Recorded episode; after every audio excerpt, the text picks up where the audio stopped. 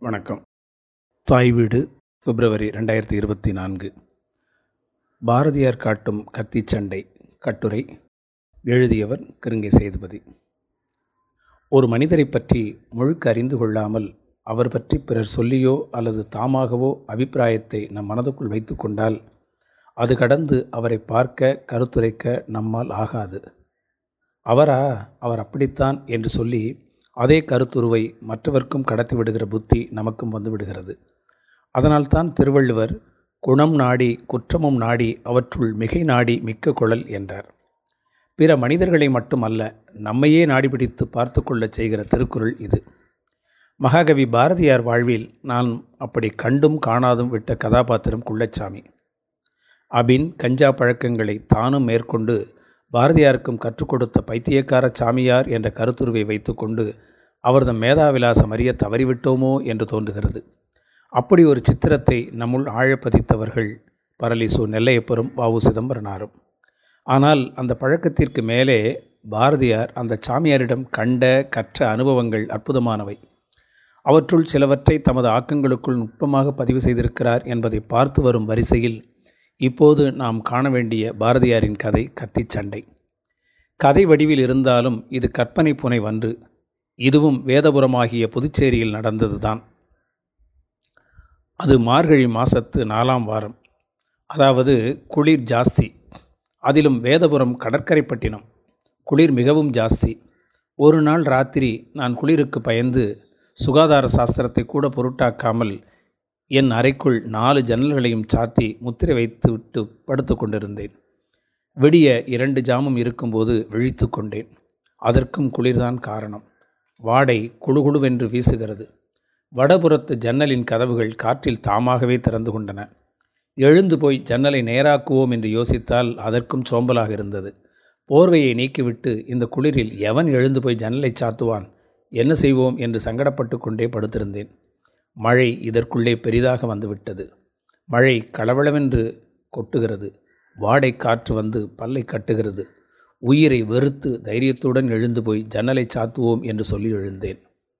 மகாகவி பாரதியாரின் பொழுது குறித்த இந்த வருணனை இந்த கதையில் குறியீடாக கவியின் நுட்ப வெளிப்பாடாக அமைந்திருப்பதை பார்க்கலாம்.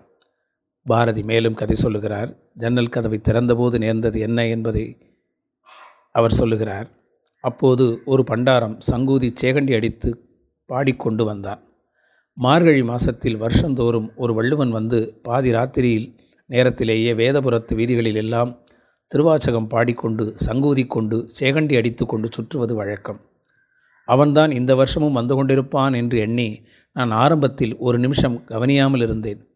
பிறகு கணீர் என்ற பாட்டுச் சத்தம் காதில் வந்து மதுரமாக விழுந்தது. அடடா இது பழைய வள்ளுவனுடைய குரல் இல்லை. இது ஏதோ புதிய குரலாக இருக்கிறது என்று எண்ணி நான் குளிரையும் கவனியாமல் ஜன்னல் ஓரத்திலே கொஞ்சம் நின்றேன். மழை கொட்டுகிறது. அறைக்குள்ளே எனக்கு கைகால் விரையில் எடுக்கிறது.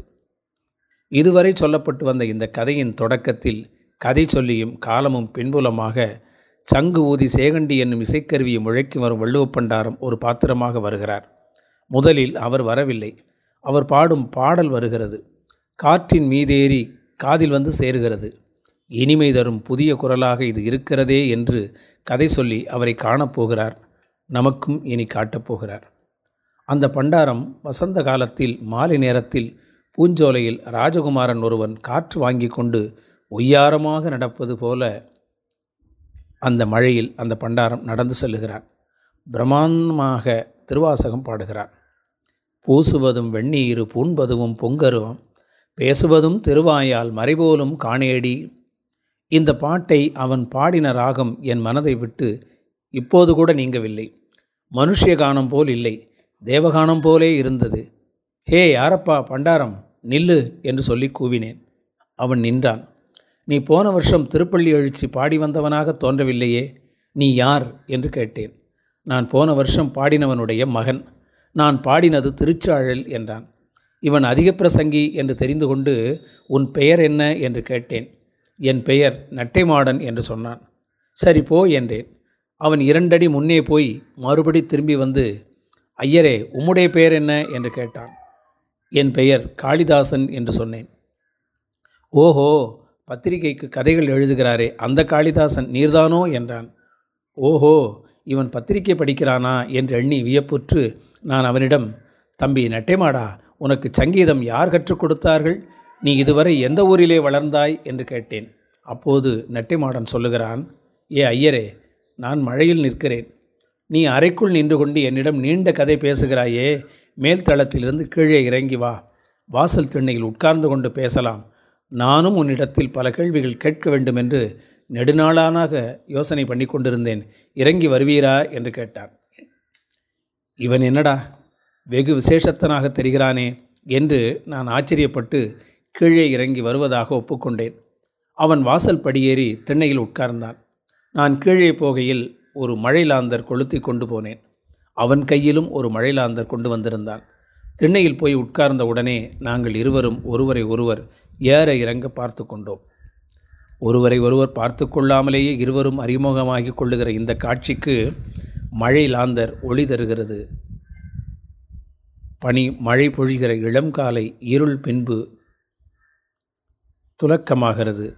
லாந்தர் ஒளியில் அந்த நெட்டிமாடன் காளிதாசனின் காட்சிக்குப்படுகிறான் அவன் தலை சுத்த மொட்டை உடம்பு ஒற்றை நாடி சதைப்பற்று கிடையாது. ஆனால் உறுதியான உடம்பு மேலே துணி கிடையாது. இடுப்பில் மாத்திரம் ஒரு துணி கட்டி கொண்டிருந்தான். மேலெல்லாம் மழை தண்ணீர் ஓடுவதை அவன் துடைக்கவில்லை. குளிரினால் அவன் முகம் விகாரப்படவில்லை. அவனை பார்த்தவுடனே எதனாலேயோ ஹம்சபக்ஷியின் ஞாபகம் வந்தது. ஆம். ஆமாம். அவன் முன்பு நடந்து செல்ல கண்டபோது நான் என் மனதில் இவன் என்னடா அன்னைநட நடக்கிறான்? என்று நினைத்து கொண்டேன். மேலும் இவன் இந்த ஆசாமியை பார்த்தால் கோயில் அன்னவாகனம் எத்தனை பொறுமையும் இனிமையுமாக தோன்றுகிறதோ அத்தனை பொறுமையும் இனிமையுமாக உடைய முக வசீகரம் உடையவனாக இருந்தான். இவ்வாறு நெட்டைமாடனின் தோற்றம் சொல்லப்படுகிற இந்த இடத்தில் இக்கதையின் தொடக்கத்தில் சொல்லப்பட்ட குளிரின் பின்னணியில் காளிதாசனின் மன ஓட்டத்தில் சித்திரமாகும் அவரின் நோஞ்சான் உடம்பினை நினைவில் கொள்ளுவது நல்லது. இனி அவர்கள் இருவரும் பின்வருமாறு உரையாடுகிறார்கள். நான் அப்போது அவனை நோக்கி என்னிடம் ஏதோ கேள்விகள் கேட்க வேண்டும் என்று நெடுங்காலம் யோசனை செய்து கொண்டிருந்ததாக சொன்னாயே கேள் என்றேன். அப்போது நெட்டைமாடன் சொல்லுகிறான் உம்மிடம் கேள்விகள் கேட்க வேண்டும் என்ற விருப்பம் இருந்ததற்காக நான் தெரிவிக்கவில்லை. உன்னிடம் சம்பாஷணை செய்ய வேண்டும் என்ற விருப்பம் இருந்ததாக சொன்னேன். நீ ஏதாவது கேள்விகள் நான் ஜவாப் சொல்லுகிறேன். அதுதான் எனக்கு உகந்த சம்பாஷணை என்றான். இது என்ன சங்கடம் என்று யோசித்து நான் இவனிடம் முன் கேட்ட கேள்விகளை திரும்பவும் கேட்டேன். நீ சங்கீதம் எங்கே படித்தாய்? இத்தனை காலம் எந்த ஊரில் இருந்தாய்? என்று வினாவினேன். நெட்டைமாடன் சொல்லுகிறான் அறிவூர் வேணி ரகுநாதப்பட்டர் மகன் ஆஞ்சநேய பட்டரிடம் நான் சங்கீதம் வாசித்தேன். இதுவரை அந்த ஊரிலே தான் வாசம் செய்தேன் என்றான். அப்போது நான் கேட்டேன் தம்பி நெட்டைமாடா நீ ஜாதியில் வள்ளுவனாயிற்றே ரகுநாதப்பட்டர் ஆஞ்சநேயப்பட்டர் என்ற பெயர்களை பார்த்தால் அவர்கள் பிராமணராக தோன்றுகிறதே. உங்கள் ஜாதியார் பிராமணருக்கு சமீபத்தில் வந்தால் கூட தீண்டல் தோஷம் என்று சொல்வது வழக்கமாயிற்றே. அப்படி இருக்க நீ அவர்களிடம் சங்கீதம் எப்படி படித்தாய் என்றேன். அதற்கு நெட்டைமாடன் சொல்லுகிறான் நீ கேட்ட கேள்விக்கு ஜவாப் சொல்ல வேண்டுமானால் என்னுடைய கதையை ஆரம்பத்திலிருந்தே தொடங்கி சொல்ல வேண்டும். அவ்வளவு தூரம் பொறுமையுடன் கேட்பாயா? என்றான். கேட்கிறேன் என்று சொல்லி உடன்பாடு தெரிவித்தேன். அப்போது நெட்டைமாடன் சொல்லுகிறான் இப்போது கதை வேறொரு தளத்திற்கு போகிறது. நெட்டைமாடன் தன் வரலாறு சொல்லத் தொடங்குகிறான் இப்படி. நான் வேதபுரத்தில் இருபத்தாறு வருடங்களுக்கு முன் பிறந்தேன். என் தகப்பனார் சோற்றுக்கில்லாமல் நான் நாலு வயது பையனாக இருக்கும்போது ஒரு சர்க்கஸ் கம்பெனியாருக்கு என்னை விட்டுவிட்டார். அந்த கம்பெனியில் சூராதி சூரத்தனமான வேலைகள் செய்து மிகுந்த கீர்த்தி சம்பாதித்தேன். பனிரெண்டு வயதாக இருக்கும்போது அறிவூருக்கு போனேன். அந்த கம்பெனி தலைவரான மகாராஷ்டிர பிராமணருக்கு என்னிடம் மிகுந்த அபிமானம். அறிவூர் என்பது மலைநாட்டின் ஒரு பெரிய ஜமீன்தாருடைய ராஜதானி நகரம். அந்த ஊரில் சர்க்கஸ் இரண்டு மாதம் ஓடிற்று. அப்போது என்னுடைய எஜமானராகிய ராயருக்கு வயதாகிவிட்டபடியால் சீக்கிரத்தில் கம்பெனியை கலைத்துவிட்டு பண்டரிபுரத்திற்கு போய் அங்கு வீடு வாங்கி தனது முதுமை பருவத்தை ஹரிபக்தியில் செலவிட வேண்டும் என்று யோஜனை பண்ணி கொண்டிருந்தார். அவருக்கும் ஜமீன்தாருக்கும் மிகுந்த நட்புண்டாயிற்று. ஜமீன்தார் கத்திச் சண்டையில் கெட்டிக்காரனாகவும் வயதில் குறைந்தவனாகவும் தனக்கொரு பக்கச் சேவகன் வேண்டுமென்று விரும்பினார். என்னுடைய எஜமானராகிய ராயர் என்னை சிபாரிசு பண்ணினார். இதற்கிடையே எனது தகப்பனாருக்கும் எஜமானர் ராயருக்கும் அடிக்கடி கடித போக்குவரத்து நடந்து கொண்டு வந்தது. எனது தகப்பனாரும் என்னை அடிக்கடி பல ஊர்களில் வந்து பார்த்து கொண்டிருந்தார். அறிவூர் ஜமீன்தார் எனக்கு அரண்மனையில் சோறு போட்டு மகன் போலே வளர்த்தார். சங்கீதம் அந்த சமஸ்தானத்து பாகவதராகிய ஆஞ்சநேய பட்டரிடம் படித்தேன். யோகாபியாசம் பண்ணியிருக்கிறேன். கத்தி சண்டையிலே பேர் வாங்கியிருக்கிறேன். ஆறு பாஷை பேசுவேன். பாடுவேன். நாட்டியம் ஆடுவேன். மிருதங்கம் அடிப்பேன். ஆனையேற்றம் குதிரையேற்றம் கழைக்கூத்து மல்வித்தைகள் எனக்கு பல தொழிலும் தெரியும் என்று சொன்னான். இதற்குள் பொழுது விடிந்துவிட்டது நல்ல சூரியோதயத்தில் அவன் முகத்தை பார்க்கும்போது நல்ல சுந்தர ரூபனாக இருந்தான். மீண்டும் இந்த கதையில் பொழுது பின்புலமாகிறது. முற்றிலும் துலக்கமுற நெட்டைமாடனை நோக்குகிற காளிதாசர் சுந்தர ரூபம் என்று அவனது அழகிய வடிவத்தை சொல்லி காட்டுகிறார். இது அவனது முகவிலாசம். முன்னர் சொல்லின யாவும் அவனது அகவிலாசம். யாரோ போல் வந்த நெட்டைமாடன் இப்போது காளிதாசருக்கு நெருக்கமாகி விடுகிறான். இனி விருந்தாளியும் ஆகப் போகிறான். பாரதி கதை சொல்லுகிறார். அப்போது நான் அவனை நோக்கி நீ இன்று நம்முடைய வீட்டிலேயே காலை நேரம் போஜனம் செய்து கொள் உன்னுடைய கத்தி சுற்றும் திறமையை எனக்கு கொஞ்சம் காண்பி என்றேன். சரி என்று சம்மதப்பட்டான். பின்பு சொல்லுகிறான் எனக்கு சரியாக கத்தி சுழற்றக்கூடியவர்கள் இந்த ஊரில் ஒரே மனுஷன்தான் இருக்கிறார். நான் போய் என் வீட்டிலிருந்து கத்திகளை எடுத்துக்கொண்டு அவரையும் அழைத்து கொண்டு வருகிறேன் என்று சொல்லி விடைபெற்று கொண்டு போய் மறுபடி ஐந்து மணி இருக்கும்போது வந்தான். தலைப்புக்கேற்றபடி கத்தி சண்டை பார்க்கும் ஆர்வத்தை தூண்டிய கதை சொல்லி மாலை பொழுதுக்குள் அந்த மாடன் கத்தியோடு வந்ததை இப்படி காட்டுகிறார். இவன் பட்டாக்கத்தி உண்மையான வெட்டக்கூடிய சட்டை கத்திகள் கொண்டு வருவான் என்று நான் நினைத்திருந்தேன். இரண்டு மொன்னை வாழ் வெண்ணை வெட்டும் சர்க்கஸ் கத்திகள் கொண்டு வந்தான். தனக்கு எதிர் நின்று சண்டை போடக்கூடிய வீராதி வீரனை என்னிடம் அழைத்து வருவதாக அவன் வாக்கு கொடுத்தபடி அந்த மனிதனை தேடி பார்த்ததாகவும் அகப்படவில்லை என்றும் மற்றொரு நாள் கூட்டி வருவதாகவும் இன்று தான் மாத்திரம் தனியே கத்தி வீசி காண்பிப்பதாகவும் சொன்னான். சரி என்று சொல்லி நான் அவனுக்கு முதலாவது காஃபியும் இட்டலியும் கொண்டு வந்து வைத்து சாப்பிடச் சொன்னேன். பாதி சாப்பிட்டு கொண்டிருந்தான். அப்போது குள்ளச்சாமியார் என்ற யோகிசர் அங்கே வந்தார். அவரை கண்டவுடன் நெட்டைமாடன் எழுந்து சலாம் பண்ணி ஜராம் ராம் மகாராஜ் என்றான்.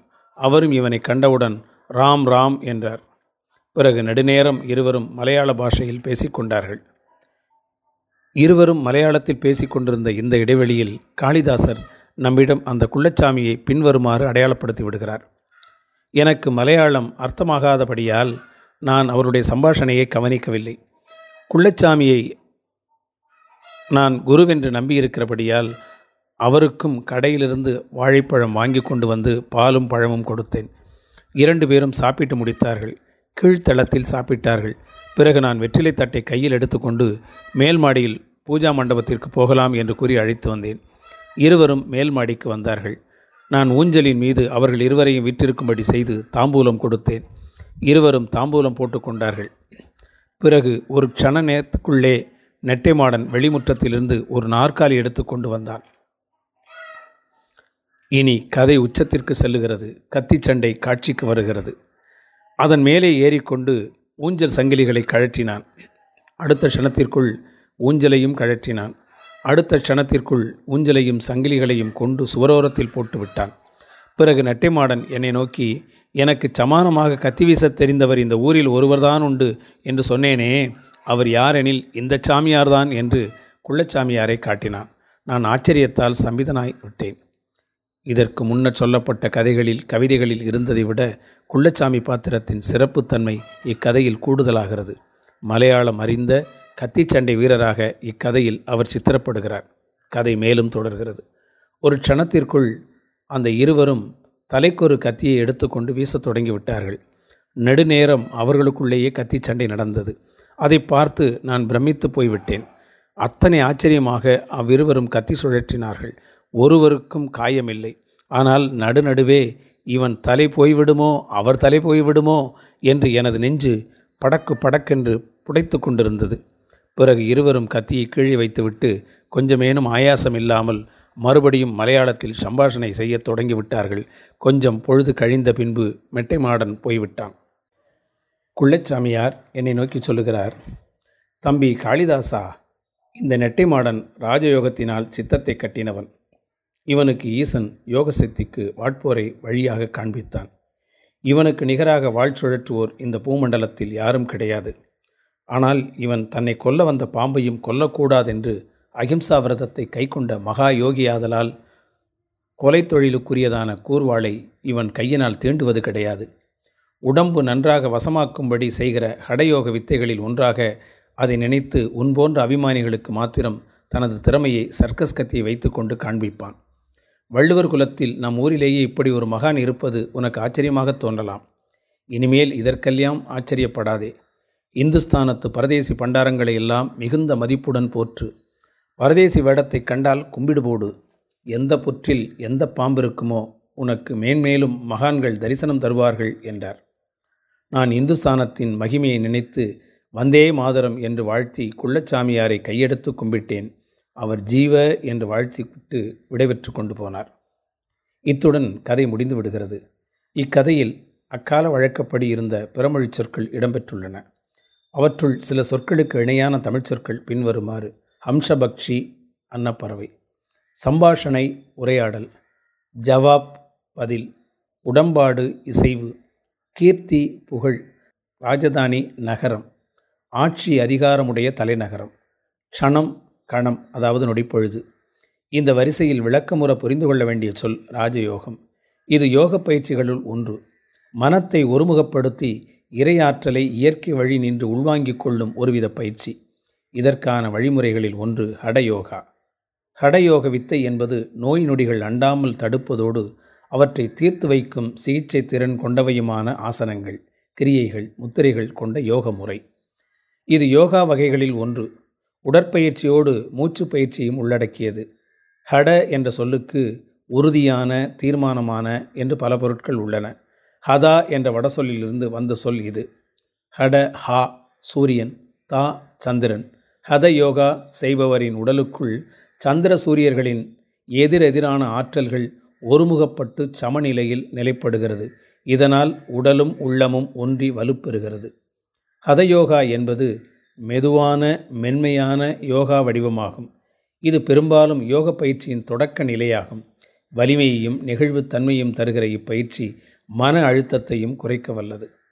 ஆசனம் என்று சொல்லப்பெறும் யோக பயிற்சிகளை மேற்கொள்வதால் தசை திசுக்கள் நீட்டிக்கப்பட்டு முறுக்கேறி உறுதி பெறுவதுடன் உறுப்புகள் மசாஜ் செய்யப்படுகின்றன. நாடி நரம்புகளை அது தூண்டி விடுவதுடன் இடகலை பிங்கலை நாடிகளை சமநிலையில் வைக்கிறது. வடபுலத்து கபீர்தாசர் இக்கலையில் வல்லவர் என்று சொல்லப்படுவதுண்டு. இத்தகைய யோக பயிற்சிகளுக்கு அடிநாதம் நூலாகும். நான்காம் நூற்றாண்டில் தோன்றிய பதஞ்சலி முனிவர் எழுதிய யோக சூத்திரம் என்ற நூலாகும். இது பல்லாயிரக்கணக்கான ஆண்டுகளாக புழக்கத்தில் இருந்த யோக தத்துவங்களை ஆவணப்படுத்துகிறது. இந்த நூலுக்கு பாரதியார் உரை வகுத்துள்ளார் என்பதையும் இங்கே கவனத்தில் கொள்ளலாம். அந்நூலில் அஷ்டாங்க யோகம் விளக்கம் பெறுகிறது. அவர் யோக முறைமையை பின்வருமாறு எட்டு பகுதிகளாக பகுக்கிறார். யமம் நல்ல கோட்பாடுகள் நியமம் வாழ்வு முறைகள் பழக்க வழக்கங்கள் ஆசனம் உடற்பயிற்சி பிரணாயாமம் மூச்சு பயிற்சி தியானம் மனத்தை அமைதிப்படுத்துதல் தாரணம் மனத்தை ஒருநிலைப்படுத்துதல் பிரத்யாகாரம் தீயவை தவிர்த்தல் சமாதி யோகத்தின் இறுதி நிலை. இந்த எட்டு அங்கங்களையும் கடைப்பிடிப்பதே பதஞ்சலி யோகம். இவற்றில் ஒன்று குறைந்தால் கூட அது யோகமில்லை என்றாலும் இதற்கான நடைமுறை பயிற்சிகளை அவர் சொல்லவில்லை. அவர்தவர்தம் செயல்முறையால் முன்னோர் வழி பெற்ற அனுபவத்தால் இந்த யோக பயிற்சி நடைமுறைக்கு வந்துள்ளது. பதினைந்து நூற்றாண்டில் ஸ்வாத்ராமா என்பவரால் பகுக்கப்பட்ட ஹட யோகம் யோகத்தின் இரண்டு அங்கங்களால் ஆசனம் அதாவது உடற்பயிற்சி பிரணாயாமம் அதாவது மூச்சு பயிற்சி செயல்முறைகளை விவரிக்கிறது. மற்ற ஆறு அங்கங்களை பற்றி ஹடயோகம் எதுவும் சொல்லவில்லை. இந்த நூலில் பதினைந்து ஆசனங்கள் ஆறு கிரியைகள் எட்டு விதமான பிரமாணங்கள் பத்து முத்திரைகள் தியான வழிமுறைகள் நாதானு சான சந்தானம் ஆகிய பயிற்சிகள் ஆதாரபூர்வமாக விளக்கப்படுகின்றன. இதற்கு முன்பு ஆயிரத்தி எண்ணூற்றி தொண்ணூற்றி ஆறில் இந்த நூலின் தமிழாக்கம் தஞ்சை வே. குப்புசாமி ராஜு அவர்களால் செய்யப்பட்டு அவரே எழுதிய தத்துவ பிரகாசிகை என்ற உரையிலாலும் பல விளக்க குறிப்புகளுடனும் வெளியிடப்பட்டது என்பதும் கூடுதல் தகவல்கள். இந்த வகையில் வடசென்னை குத்துச்சண்டை சார்பட்டா பரம்பரை இடியப்ப நாயக்கர் பரம்பரை என்று பல பெயர்களினால் இம்முறைமை ஒரு விதமாக பயிற்றுவிக்கப்படுவதாக சொல்வார்கள். இன்று யோகா என்ற பெயரில் உலக அளவில் பயிற்றுவிக்கப்படும் யோகாசனங்களும் பிரணாயாமங்களும் பெரும்பாலும் ஹடயோகத்தை அடிப்படையாக கொண்டவையே என்பர். தவம் செய்வார் தம் கருமம் செய்வார் என்பார்கள். கண்ணுக்கு அருகில் கிட்டும் பல அரிய காட்சிகளை பார்க்க தவறிவிட்டு பின்னர் கைபேசி படத்தில் பார்த்து வியக்கிற வழக்கம் இப்போது அடிக்கடி நேர்கிறது. அப்படித்தான் பல அபூர்வ மனிதர்களை அருகே வைத்து பார்த்துவிட்டு பழகிய பிறகும் அவர்களில் அருமை தெரியாமல் தவறவிட்டு பின்னர் வருத்தப்படுகிறோம். அந்த வரிசையில் குள்ளச்சாமியை காட்டுகிற இந்த நெட்டை மாடனின் கதையும் நம் கவனத்திற்குரியதாக அமைகிறது.